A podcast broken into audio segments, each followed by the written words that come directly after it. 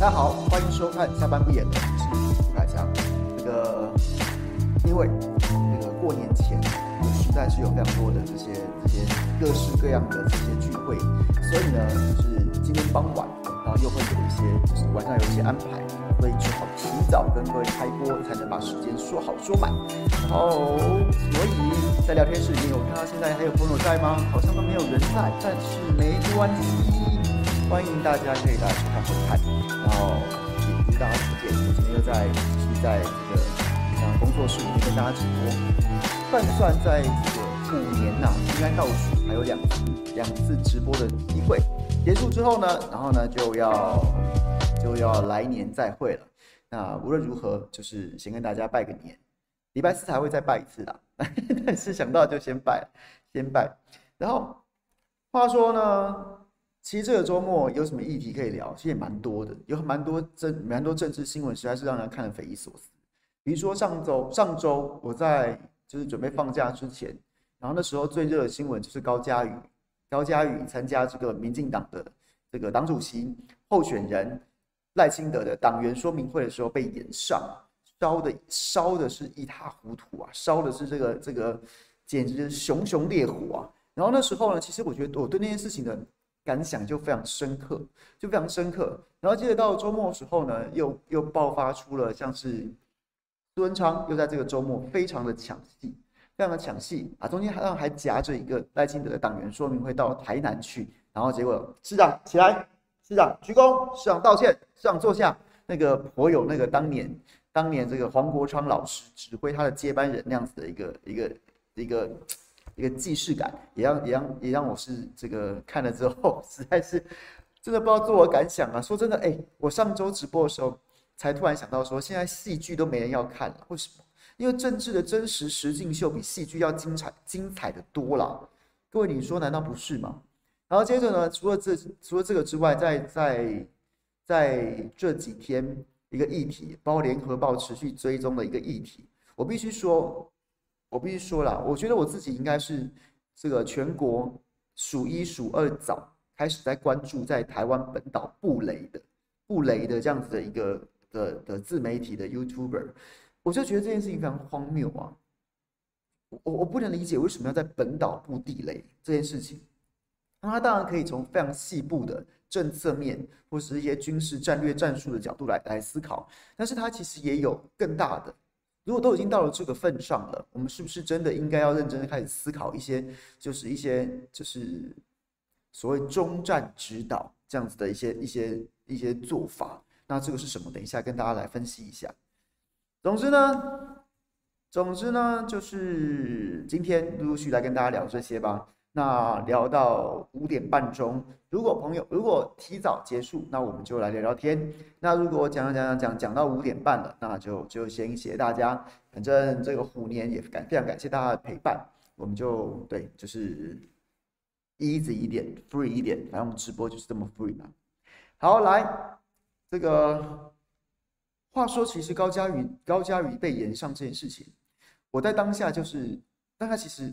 我相信大家都是用一种比较有，就是一开始是觉得有一种戏谑的心态，就会觉得，因为在前一周，然后呢，王世坚才去上了那个所谓延上，就是伯恩他们办的这个节目，然后呢，政治人物去上延上，当然是让大家都觉得非常有趣啊，然后没想到才隔几天，这种真实的政治人物被喷得满脸豆花，毫不留情面的场景，就真实的在党员说明会上上演。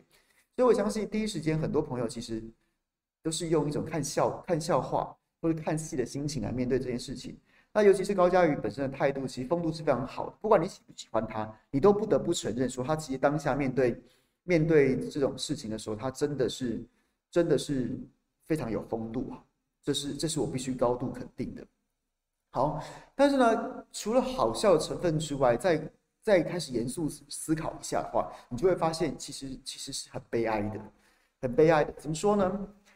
我入行开始当记者是在2004年，2004年呢，那是陈水扁总统成功的连任之后的第二任期刚开始的时候，我入行当记者。在入行当记者的最初，其实我并不是跑政治的，但我本身对政治非常有兴趣。然后呢，可是那时候是因为小菜鸟。小菜鸟通常不会被分配到政治线，可能都会分配去磨练啊，比如跑到社会新闻啊什么什么什么的。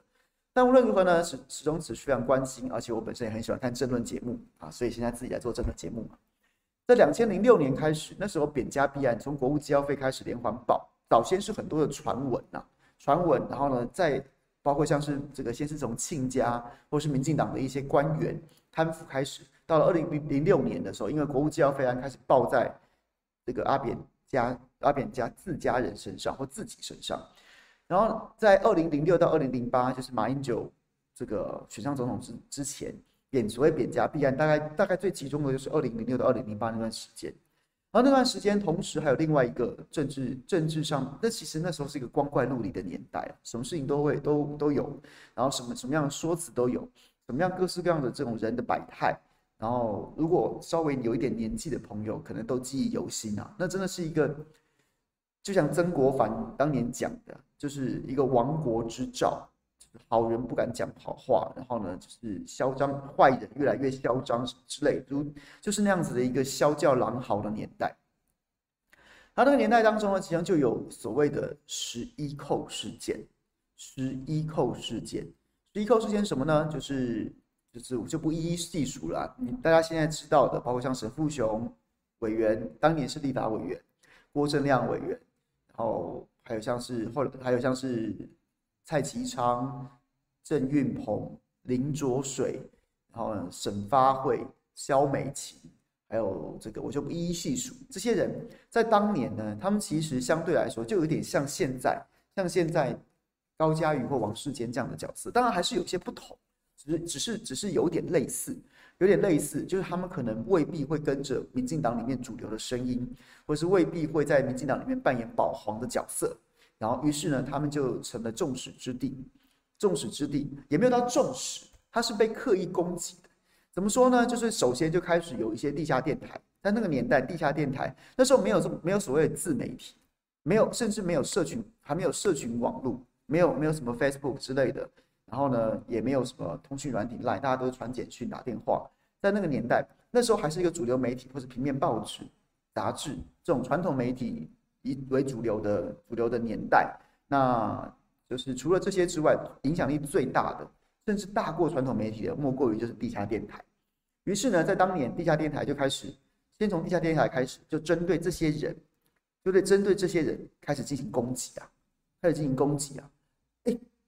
怎么一天到晚上那些统媒，那时候比较大的争论节目，包括像是这个 TVBS 在 TVBS 的2100全民开讲，但那时候当然就是引领风骚，因为几个重大的事件，包括邱毅爆的什么济州岛的照片啊，包括很多的一些市政的揭露，都是在2100全民开讲。虽然那时候是个很大的节目，绿营当时也有几个主流节目，包括像是童仲彦前台北市议员主持的《头家来开讲》啊，又或者是郑鸿仪主持的那个时候叫什么《大话新闻》。对，就是其实是一个非常高度对立的，但是还是传统媒体挂帅的年代。然后我们刚刚讲的那几位11扣的那些民进党里面的政治人物呢，其实就是经常会上那些被攻击，说他们会去上所谓统媒的节目。然后在里面讲一些就是攻击阿扁，然后攻击民进党，要阿扁反省，要民进党检讨这样子的话，然后就成为这个地下电台开始攻击，开始骂背骨啊，然后呢开始就是什么就是各种难听的话，但是起因是这样。接着呢，从地下电台开始发动攻击之后，就开始慢慢扩散到了绿营的政论节目。就是如果你把地下电台视为是不要算是正规军，像民兵好了，然后它就开始扩散到就是在电视台里面的主力政论节目、正规军、传统媒体都开始攻击啊，都是开始炒作这些攻击。那这些攻击呢，它其实到了那个阶段就开始变得有很多不同的成因啊，就是背后有很多人推波助澜、煽风点火、兴风作浪，包括什么呢？包括像是电视台本身，电视台政论节目本身，你要在那个时间点，你要怎么样？其实那个时候已经很难帮阿扁的弊案辩护了，因为那时候包括国务机要费案啊，后来还有龙潭案啊，然后红火案啊，然后还有什么什么一大堆各式各样的人家四大弊案，然后还包括像是赵建民的内线交易案啊，还有各式各样的什么陈哲南社的案子啊，然后还有什么严万进啊，几乎你想得到的，民进党就是贪腐成了一片。所以作为绿营的政论节目，你要回头再去帮阿扁辩护，其实是很难做的。那于是，一方面你要维系收视率，你要让你的支持者看得下去，那怎么办？进攻是最好的防御啊。你与其，因为阿扁那时候其实阿扁已经是无法防守的一个状况，但是所以你不如扎一些新的草人来插，你就可以在就是我从政论制作人的角度来跟大家分享这样的心思，就是你可能每天有2个小时的节目要去把它填满，但是呢还有收视率的压力，你要去帮阿扁讲话，你每天都要帮他想那些说辞要怎么解释，或是帮他想说那些谎要怎么圆，然后或者是说怎么样的，非常困难。但是如果我塑造一些新的稻草人来插，新的女巫或猎新的巫，一来它是新梗，二来以进攻取代防御。那就可以重新开一个新的战场，然后有新的话题吸引观众继续看咯，可以让支持者的情绪找到一个出口，也可以让我每天节目充满一些新的梗。所以11扣的应运而生，有一方面从地下电台开始，然后呢地下电台其实某种程度也是这样，你要他讲什么呢？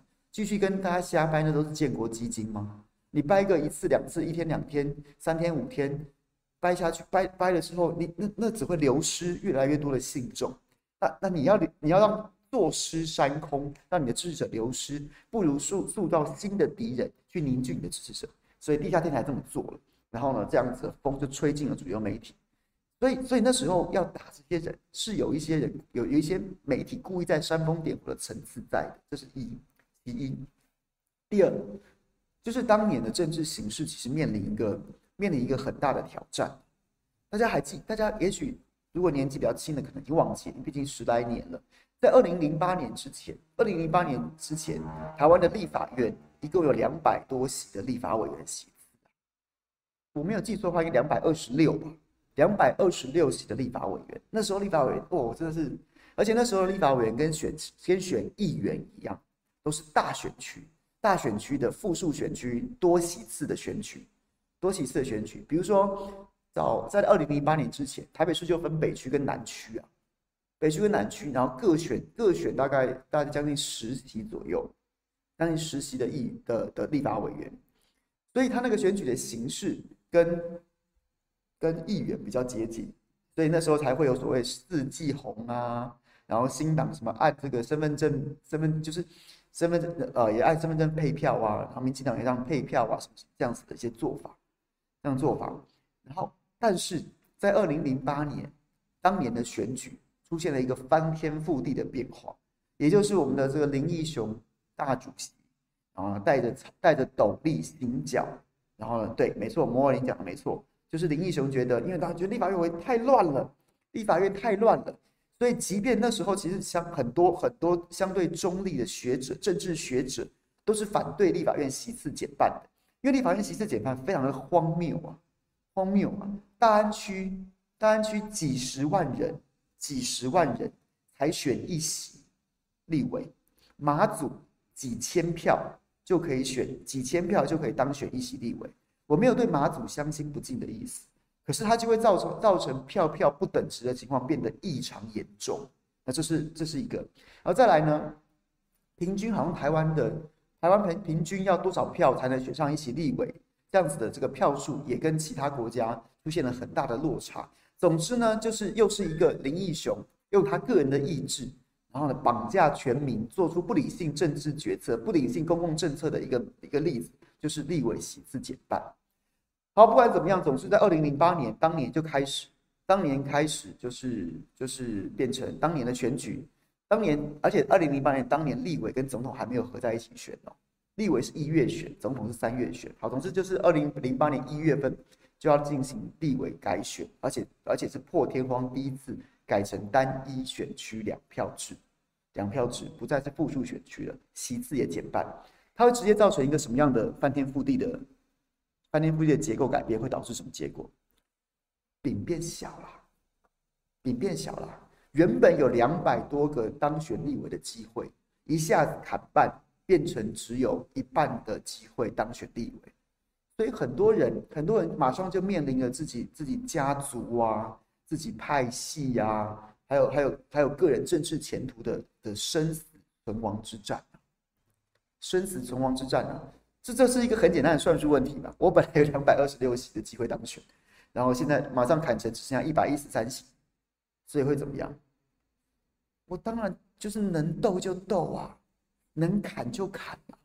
前面挡路的11扣，个个都是媒体上面被认为是这个年轻新秀，再不然就是像沈富雄大佬这种当世奇人，或郭正亮这种，对不对？就是能言善道，然后脑子也很清楚的，这些都是优秀人才啊！优秀人才都是政治界的各中翘楚啊！他像郑运鹏当年也是这个新秀，对不对？青年才俊这样的角色，所以背后就会有很多人产生强烈的动机，借刀杀人啊！你如果跟他光明正大的搞初选，或是如果你跟他光明正大的在竞争被提名被征召的机会，你争不过啊，那所以怎么办？所以最好他能够不要经过我口，不要经过我手，然后呢就能把他们干掉。于是11扣，有地下电台发动，有媒体接球了，然后呢这个群众看起来也买单。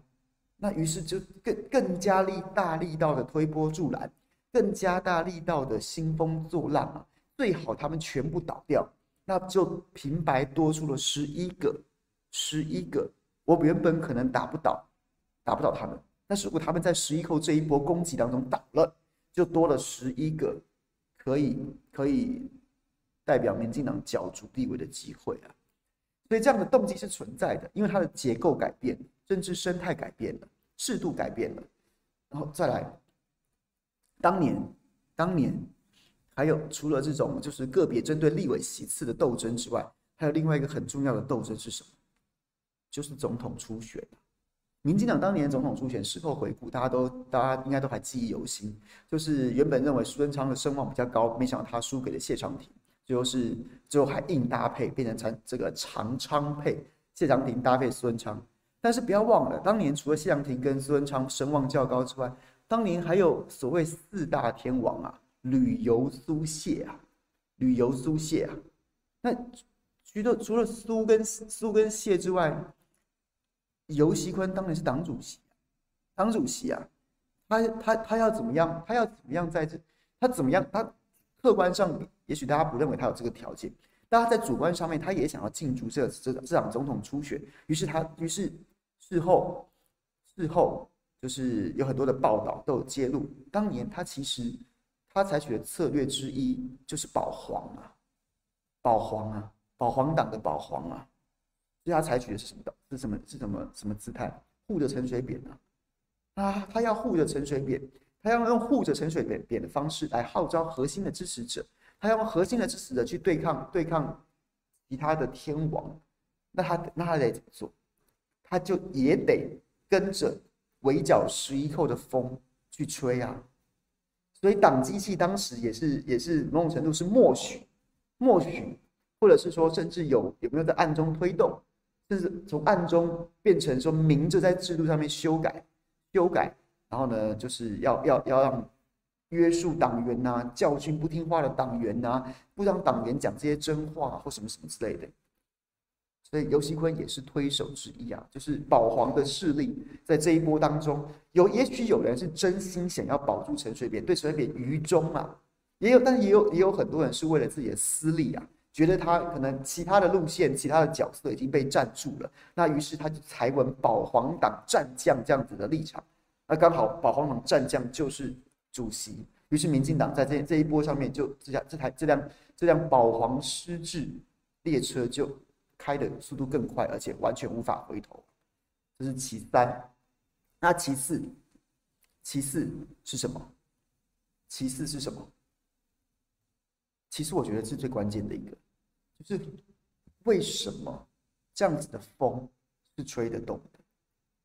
我们刚刚讲了，然后呢，媒体有它的动机，收视率，节目太难做了。然后呢，个别的立委候选人，不是个别的这个，就是明代层级的政治人物，有他要歼灭，就是你知道把同志歼灭于滩头这样子的动机。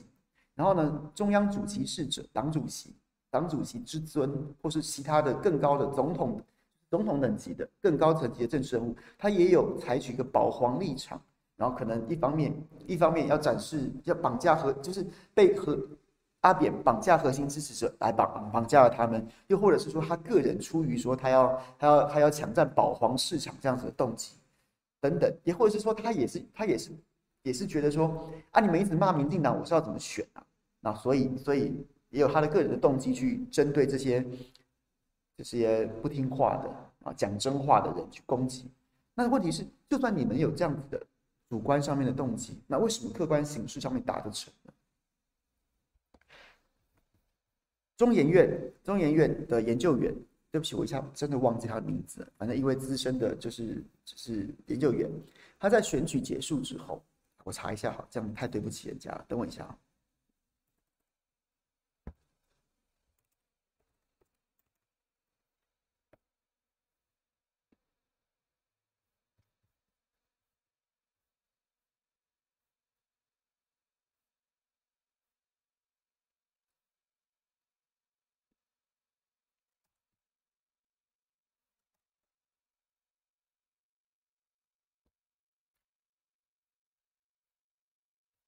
清华大学，社科所的这个李丁湛老师，清华大学人文社会学院这个社会学研究所的李丁湛老师，他呢，其实当年这个就让我印象非常深刻，然后没想到我居然在多年之后还要去翻脚搜索着记忆，把他当时讲过的话拿出来讲，就讲说什么为什么这股风会吹得起来？就是因为当时那个年代，也是因为民进党在第二任期，其实第一任末期就已经开始出现一些问题了。然后到了第二任末期的时候呢，变得无所不凹啊，尤其是弊案一直在不断的爆发，然后甚至烧到阿扁本身的时候。可是呢，烧到阿扁本身的时候，他也不认错，党怎么会有错呢？民进党怎么会有错呢？所以他就会想出各种乱七八糟的说辞来为自己开脱，来为自己硬凹，然后扭曲一切事实，扭曲一切价值。一次两次，也许民众会觉得真的吗？怎样？但是一而再，再而三，就是三人成虎啊，然后于是民众就长期浸淫在一个政治人物不说真话的环境，长期把这个政治人物的话，然后呢，越来越不当一回事，对于是非价值越来越无法判断，然后也越来越没有底线，长此以往，一直凹，一直扭曲，一直骗，结果就是一个价值完全崩坏。民众不管是他真的无法判断，或者是说他不在乎了，已经没有办法鉴别事实了。然后对于那些很无耻的行为，即便你心中支持他，觉得他无耻，这样不太对，可是你也没有价值，你也没有道德底线的，觉得啊，不是大家都这样吗？或什么的。在这样的情况之下，大家并不在乎是非，大家并不坚守价值，于是就成了我前面讲的围剿11扣，那些本于自己的私利发动围剿11扣的那些政治人物之所以可以成功的一个温床。那所以我刚讲，我不知道大家对这些事情有没有印象，然后你把它拿到现在来，就是2006、2007、2008那个年代发生的事情，你现在把它回想到2022到现在，可能还会再持续一段时间，你不觉得有很强烈的既视感？非常强烈的既视感啊！包括什么？包括现在的政论节目，每个政论节目其实在2022年下半年的时候，就已经开始绿营的节目收视率就节节下滑。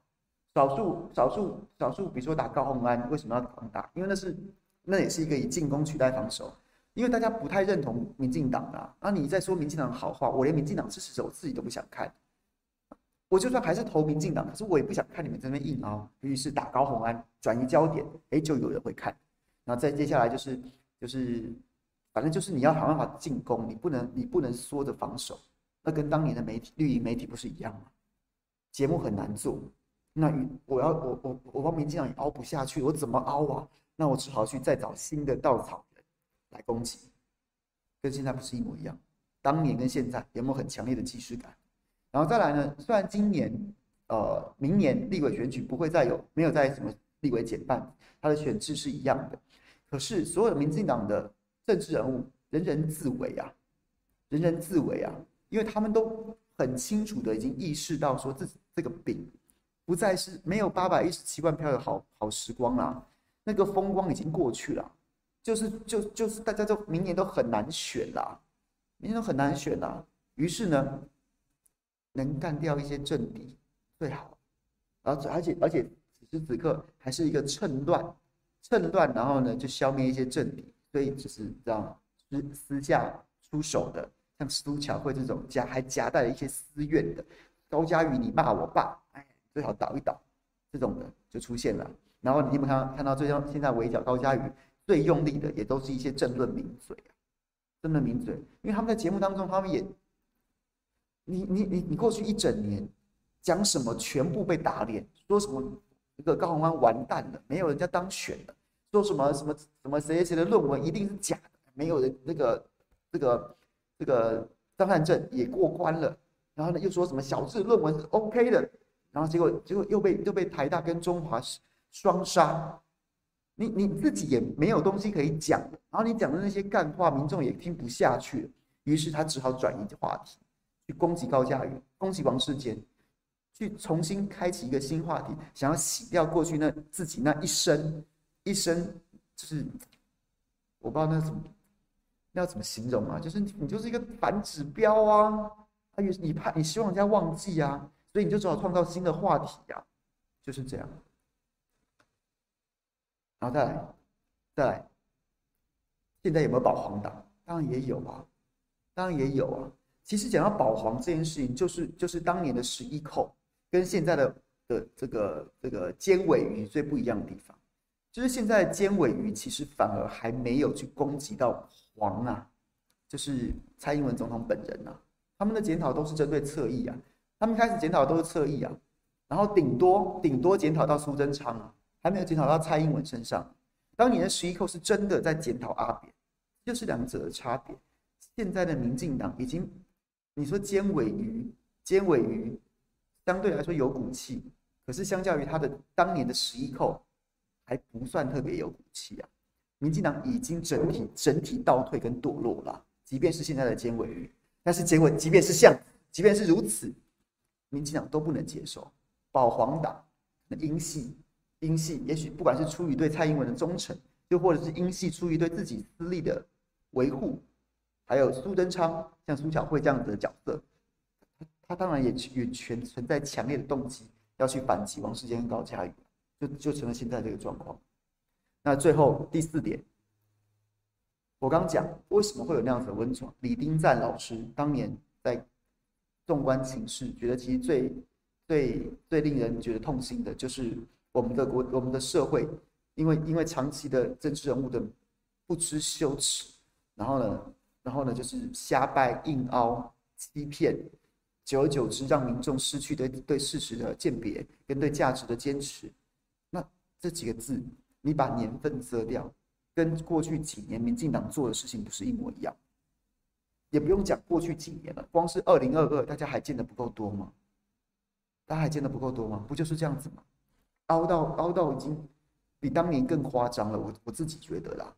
啊，久而久之，大家就不在乎事实了，让养出一整票中来，真的是不在乎。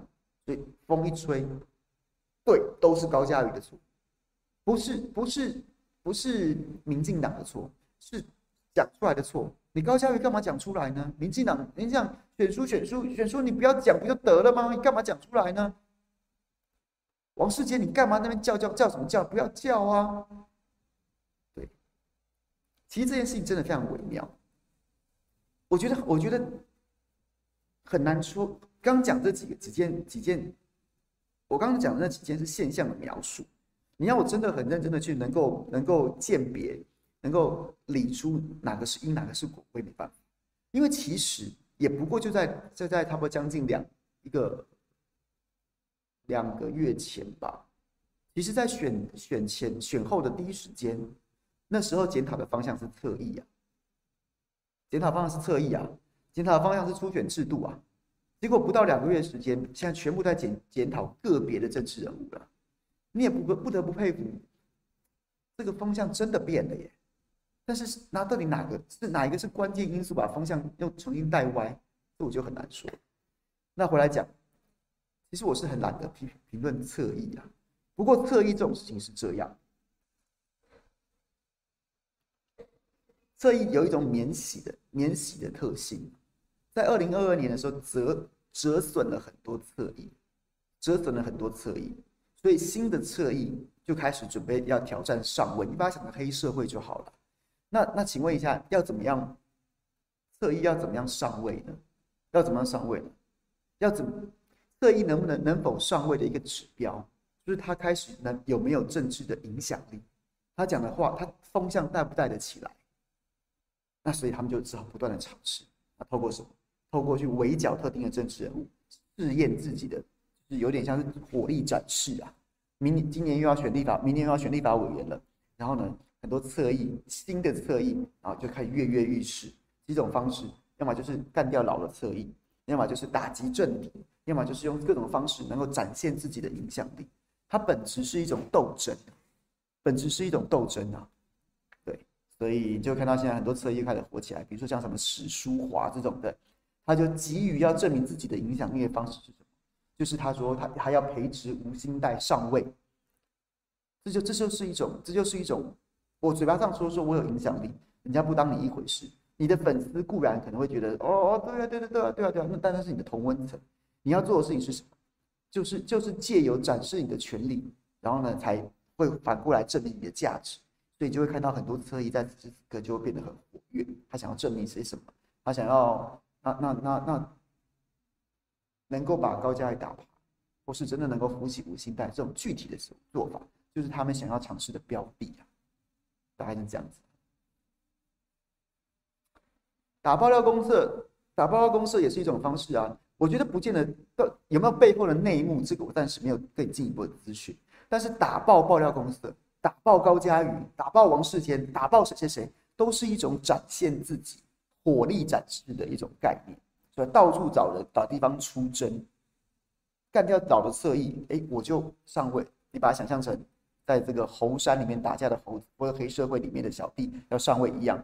那上位之后呢，有的侧翼是从小弟要拼当老大，那有一点老大声量的呢，就要去外面抢块地盘，然后或是干掉对手的老大，这样子的概念。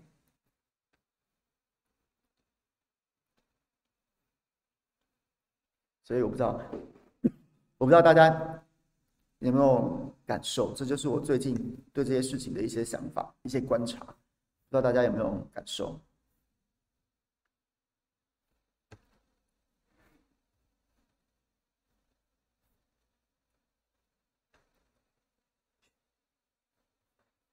对，今天这个空间回音确实比较大，因为呢，就是过完年之后，就是我们现在有打算要装修一下我们的工作室，但是就是希望在能够过完农历春节之后有一些新的面貌。那结果就是因为这个过年前大家都缺工啊，算一算就只好提早开始装修，所以我就请这个施工师傅提早把个吸音棉都先拆走。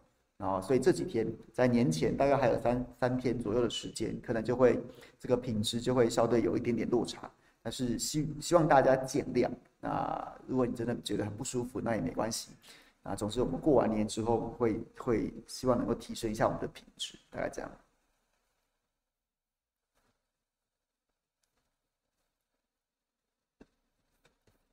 然后呢，再来，我觉得在这段时间对光怪陆离的就是苏贞昌。我觉得苏贞昌真的是，他应该真的很不想要离开行政院长这个职位。也或许说他在选后的时候，他真的觉得自己蔡英文总统也真的想要让他继续留任，来作为政治上面的防波堤。又或者是说苏贞昌也得到某种程度这样子的保证。可是呢，这个情势是不断在转变，的。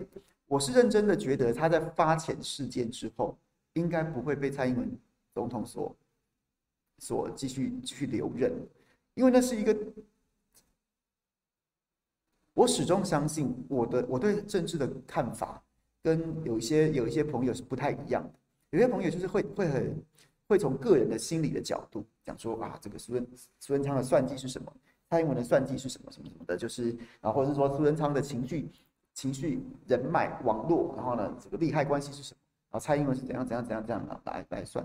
可是我会更倾向于从比较结构性的角度来看，就是很多人会说蔡英文需要苏贞昌来压制赖清德，那这个幕后的原因，当然就是说，蔡英文恐怕没有办法一个人阻止在今年权力往赖清德那边倾斜，但是呢，如果蔡英文拉着苏贞昌，也许就能阻断权力往赖清德那边倾斜的速度跟幅度啊，大概是这样子的脉络。可是我就觉得在结构上面这种情况是不可能发生的，因为这是一个必然的现象，蔡英文无法，因为你没有下一任，所以你无法，不管你主观上面多么期待这件事情发生，但是在客观形势上面就是无法阻止你的权力往下一个新的共主身上倾斜啊！你可以想尽办法你会想尽办法去阻挠他，但是这件事情是不会成功的，我就请大家仔细去思考一下，你如果是一个2024年要角逐民进党立法委员选举的，你会怎么看待现在的状况？蔡英文已经没有救了，苏贞昌也已经做得够了。他们如果真的做得很好，这个体制是如此完美无缺，我们2022年不会大败。那如果我迫在眉睫的2024年不要再大败，唯一的机会就是，我觉得现在换内阁，民进党都很难救了。那何况完全不换？那你再不换，我连下去基层跟民众对话的时候，我都不知道怎么面对他们的质疑了。你们到底有没有要检讨啊？或是你们是不是没有人啊？或是你们可不可以让赖清德好好做啊？2024是他要选的，选票上面没有苏贞昌，也没有蔡英文了。那你们这样子把他绑手绑脚的，他到底是要怎么样？这些质疑都无法回答啊。所以民进党在这样的情势之下，他一定得做，除非他真的完全不在乎自己2024的死活。我蔡英文就是要抓权抓到2024年的520，那2024年的1月份赖清德大败，那是他家的事。除非你是这样想，不然的话就是不可能阻止嘛。好，那不管如何，也许原本蔡英文在主观上面是要让苏贞昌留任，让苏家蔡，然后呢制衡赖。可是后来很多情势的发展，让就是赖，当然就是我刚刚讲的那些情绪，然后那些诉求，也许在台面上台面下的，让蔡越来越觉得可能不能保苏了。那不能保苏的过程当中，苏就开始强烈的反弹啊，反弹什么？用一大堆动作啊。可是我觉得苏如果在主观上面的期待是希望留任行政院长，他采取的很多作为是让他要留住行政院长这件事情，就是他的目标跟他的做法是完全相斥的。比如说总统说不发钱，你跳出来说要发钱，那请问一下，你是总统还是蔡英文是总统？那下面的人只会更怕你啊，代表说这个阁揆失控了。以后民进党在党政这两党，不管是党还是政，这个领域当中有3颗太阳啊。蔡英文还是总统啊，赖清德是新的太阳啊，苏贞昌是个亡命之徒啊，他连总统的脸都敢打，他会顾及我们吗？他会顾及我们这些小鸡嗷嗷待哺吗？他会顾及我们这些小鸡，也是也还希望活下去吗？然后呢，打脸总统，那对蔡英文来说，你呼了我一巴掌，我还让你继续干，那岂不是让我本身是希望我的权利能够继续抓久一点，不要太快的流失。结果呢，我把一个打了我一巴掌的人继续留在阁揆的位置上，大部分民众会怎么想？你蔡英文真的没有，你真的没了耶！你塑胶了耶！你塑胶了耶！人家打你一巴掌，在你头上撒尿了，你还是得乖乖的把行政院长的职位给他做啊！那不就是坐实了你已经没有了吗？那这样子的结果会导致什么？导致你最害怕的权力快速流失，更加速流失啊！所以我才想说，这就是我在上周一直讲的。我觉得苏贞昌不能留了耶。蔡英文不可能再留他了，因为对苏贞昌来说，就是他的目标跟他的手段相反急了，然后急了之后就导致蔡英文更不可能留他。你留他之后，人家怎么看？然后接着更多很荒谬的事情，一个亡命之徒式的阁揆就会抢先宣布罚钱，抢先布局高阶人士、警戒人士。管了，卡了啦，全部都下去了。然后呢，把这个所有的政绩，或者说这个抢功劳，全部都先抢了。前镇渔港，我给80亿，你们鼓掌要给我鼓出来啊！不要在私底下闹我的手心啊！我做得好要出来讲啊！简直连人的品都没了啊！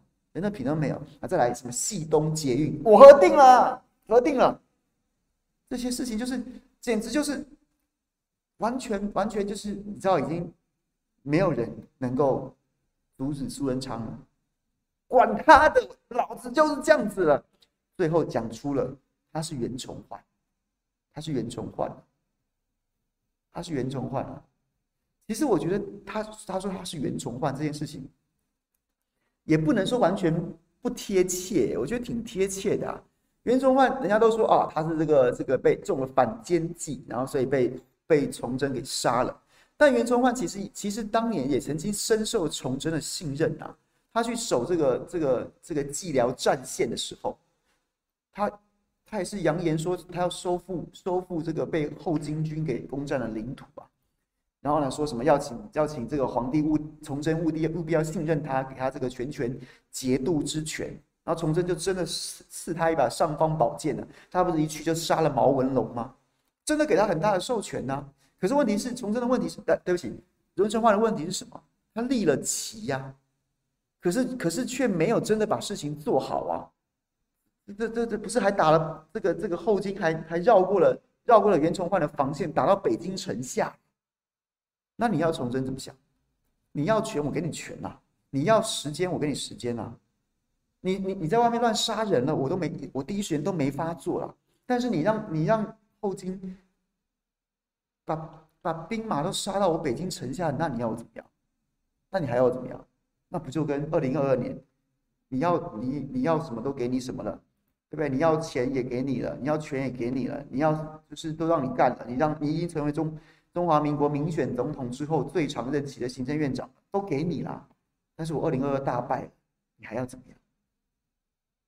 所以我觉得某种程度来说也不能不贴切，不能不说贴切啦。只是显然苏贞昌是只截取了这个袁崇焕比较好的那一面来说。在这一局当中，大家都很丑，然后苏贞昌只是把自己放在那个被美化的那一面而已啊。那至于说这个蔡总统是崇祯，好像没有人会觉得意外。没有电，等一下我插一下电。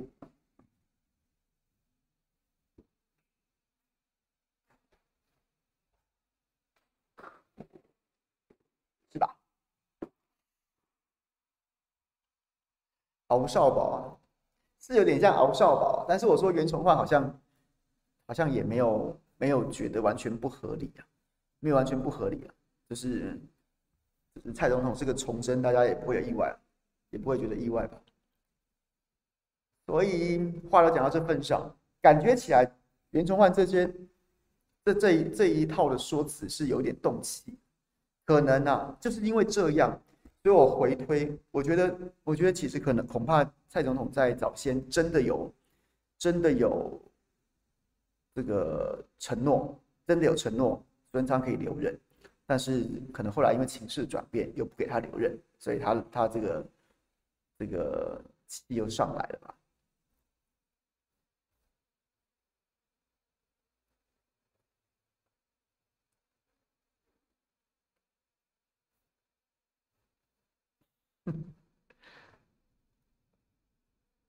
好，差不多了，就是这两天比较有趣的，就是这几个新闻吧。袁崇焕，然后还有这个高嘉瑜延上，然后跟十一寇当年的对比非常接近。那十一寇这件事情最后就是，当然2008年民进党那种山崩式的大败，原因很多。可是我觉得十一寇这件事情扮演蛮关键的角色。 那同样的这种事情，如今变成民进党里面的主流声音，我觉得民进党2024要赢，真的蛮有难度的。我跟很多评论员的看法不太一样，我觉得那就是一个，你会慢慢卷起一阵风，就让大多数的选民就觉得说，好了啦，你就输一次下去，慢慢反省啦，你就输一输去反省啦，就这样子了啦，好不好？不要再讲了，你就去反省一次。 我也许再下一届会投你，但不好意思，2024我就是要输一次，那就是2007的时候，大家还记得吗？2008年1月选立委，那时候国民党拿了81席，让民进党大败。可是民进党后来就是一直在讲那些，还是继续讲那些543的。所以2008年1月到3月这期间，那个年代总统跟立委分开选，然后就有两个字非常的被大家所记忆，就是补刀啊。 我就是看来你民进党没有反省啊，所以我要继续补刀你啊！我觉得民进党到现在为止选后2个月的表现，你就是自己在为“补刀”这2个字添加柴火，大家就会想着说：哦，看来你是就是民进党的支持者，或者说中间选民会看着就是你在搞什么鬼啊？那只好自己补刀，让你去反省。那对蓝营的支持者可能就会觉得说：哎，看到你们这样子反省，那我就放心了。 还这样子，延上高嘉瑜是英系敲打赖清德嘛？我觉得当然有这个成分在啊，可是要这么容易敲打，也是主要就是这个环境已经存在了，就绿营的选民已经被绿营自己带风向带到已经失去判断力了，所以才会这么容易带风向。 不然一开始检讨侧翼，一开始检讨初选制度，一开始检讨很多看起来要触及党中央的一些软肋了，哇一下带过来，哎，就变成开始检讨高嘉瑜。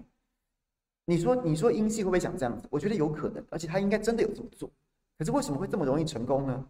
那就是这1、2年来，3、4年来，真的民进党自己把自己的支持者洗成没有判断力了。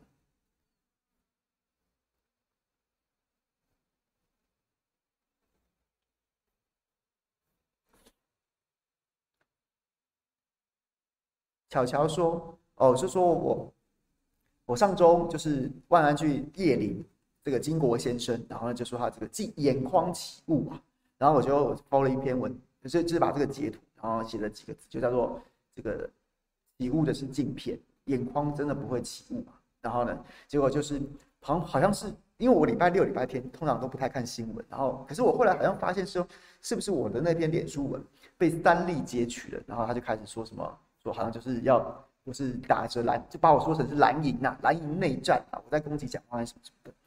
我觉得3例有这样的动机，我并不意外。可是呢，我没有想要，就是我不知道哎、欸，常常追我脸书或追我直播的人，应该都能理解，某种程度理解我吧。我今天要打谁，我就真的会写到或者讲到说我在打你呀、啊。 我不会用这样子的字眼说，这样的字眼就是我是觉得好笑。我一开始是觉得好笑，然后觉得这个用字遣词很不精确啊，而且小编在闹笑话，我是这样想的。我没有要攻击蒋万安，我要攻击蒋万安，我一定会写到让你们大家都知道我在攻击蒋万安，或者我在攻击谁谁谁啊。所以，一开始的时候我没有觉得这件事情很严重，当然就是一个好笑。就是一个觉得有趣、好笑，没有人会这样写的嘛。就是你可能想要写的文情并茂一点，但是其实就是有点歪了，又歪了。那你要改可以，不改也没关系，反正就这样嘛。我就觉得好笑而已。那后来当然可能被引用之后，就开始出现了一些，然后很多人跑来骂我，然后就是什么什么的。其实我也不会太在意人家骂我什么什么的，但是我觉得倒是一个观念啊。如果这件事情要加上我在上周同时也批评了张善政的脸书经营得很烂，我到现在不知道他的新闻处长干了什么事情，在停水风波当中，同样也是被很多善粉骂说什么才做几天你想要怎样啊什么之类的。但我觉得这两件事情都是同一件事情，就是我们前面才讲完了，民进党潜移默化他的支持者变成一些失去判断力的人。那国民党的支持者要不要从很小的地方、很早的时刻开始，时时刻刻保持一个警醒的态度？保持一个警醒的态度。像我觉得，我批评张善政的脸书，他的副市长脸书经营的很烂，或是说他的议题攻防，然后政策说明的能力都很高，那你该怎么解决这个问题？你就督促你的新闻处长啊，督促你的媒体事务组把事情做好不就得了？请问一下，要求你们脸书密集发文这件事情到底有什么错？我不是叫你发一些废文，我是叫你发一些市政沟通跟说明的文章。你去看张善政的脸书，我觉得他这几天发的比较多了。他之前在之前他在选举完之后，他选权一天到晚在脸书上po一些图文，有3个标题，然后大家支持我一票，善政要延续什么什么什么之类的，选后就没了耶。可是选后你要开始做事的时候，不是这应该跟大家好好沟通政策吗？特别是真的民众深受缺水、停水之苦的时候，你不是应该要，甚至我觉得你以小时为单位去报告你的政策进度都不为过，这跟脸书治国有什么关系？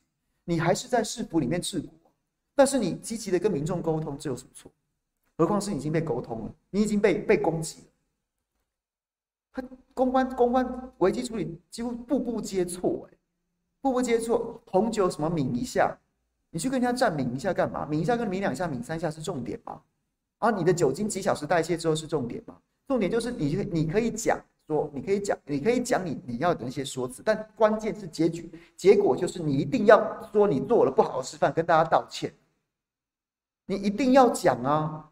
请问一下，你跟人家硬凹，然后再赢了又怎么样？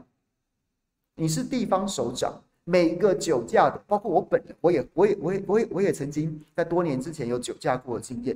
每个喝醉酒开车的人都觉得自己是 OK 的，都觉得自己我才喝2杯啊！你有看过多少酒驾新闻里面说，我才喝2杯啊？当然真的假的另当别论。但是我不知道啊，什么什么的。你就是道歉，然后结束这个战场。你不要讲说是非对错，你就是个地方首长，你就是不应该做这样的示范。然后呢，同时在战术层面，你就是应该赶快脱离这个战场。你继续跟人家战1口2口有什么用？你继续跟，然后人家就攻击你说：“哎呀，没有年末也会吸收酒精，有意义吗？”你早就应该脱离这个战场了，不是吗？所以我不知道你的政治幕僚，或是你新闻处理新闻的。或是这些到底给你什么样的鸟建议，还是你根本听不进去啊？就是这样。那所以，我妈这件事情，我就是希望张善政把皮绷紧，不要以为是当选之后又开始我先躺一下，我活一下再说。我是希望这样。那可是就会有一些人来讲，朱海洋你叫什么叫啊？没事吧？5个小时了耶，5小时了还有酒精吗？又没有酒驾，又没有酒测。这是正确的面对跟处理危机的方式吗？就不是啊。那你跟绿营的支持者去处理高嘉瑜有什么两样？高嘉瑜讲行政失礼，你干嘛这样讲啊？正确处理这些方式的做法，不就是以后要求财政部责成财政部在预估税收的时候，不要再出现这么大的落差。你出现到2成或2成5的落差，这件事情太可怕了，所以应该强烈要求说，这个税收跟税入的这个误差，尽量能够在几%之内，我们会力求改善。你应该这样讲。那结果你去出征高嘉瑜，跟我刚刚讲这些叫朱海洋在那讲什么讲，或是谢克阳也po了类似的文章。哎呀，谢克阳，那你说几个小时之后可以开车？不要走上那一步嘛。当然，程度上面还是有落差。可是方向是一样的。同样的，万安那个眼眶起雾，其实你就回去请你的小编再用字遣词更加精确一点，或是说总要有主管审稿吧？是不是市长本人？我觉得应该不是，但是总有小编的主管认真审稿一下，把文字写得更专业、更精确一点。他不是回来讲说啊，眼眶有什么错？难道你没有听过一首英文老歌叫《Smoke in Your Eyes》吗？我是没差，我是一介草民啊！啊，我写脸书也没跟各位收钱，我开直播，当然直播对不对？谢谢小编，谢谢我们的52新闻俱乐部有给我一点一些费用，但是各位。除非你抖内或是你加入会员，不然你各位都是无偿来收看。你喜欢我，你就去看；不喜欢我，你就出门右转。我没有差啊，我讲的就是因为不想要这些事情发生。对，如果你真的听不下去，我也没办法，是会继续讲。这就是我 ，OK。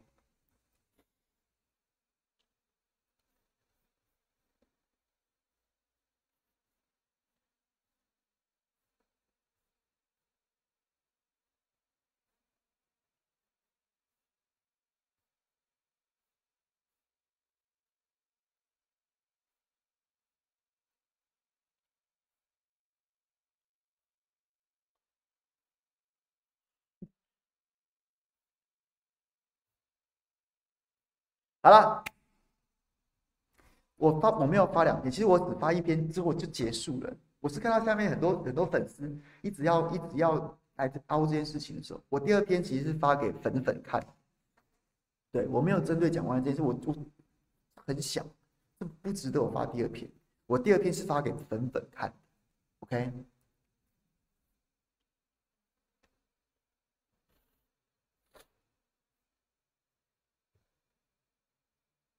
好了，谢谢大家了。这个年终参会比较多一点，然后还有这个其他还有要这个对不对？是，所以今天要跟大家提早说拜拜了。还是我有提早开播，播完1小时，播好播满。那礼拜四再会喽。那谢谢大家，拜拜。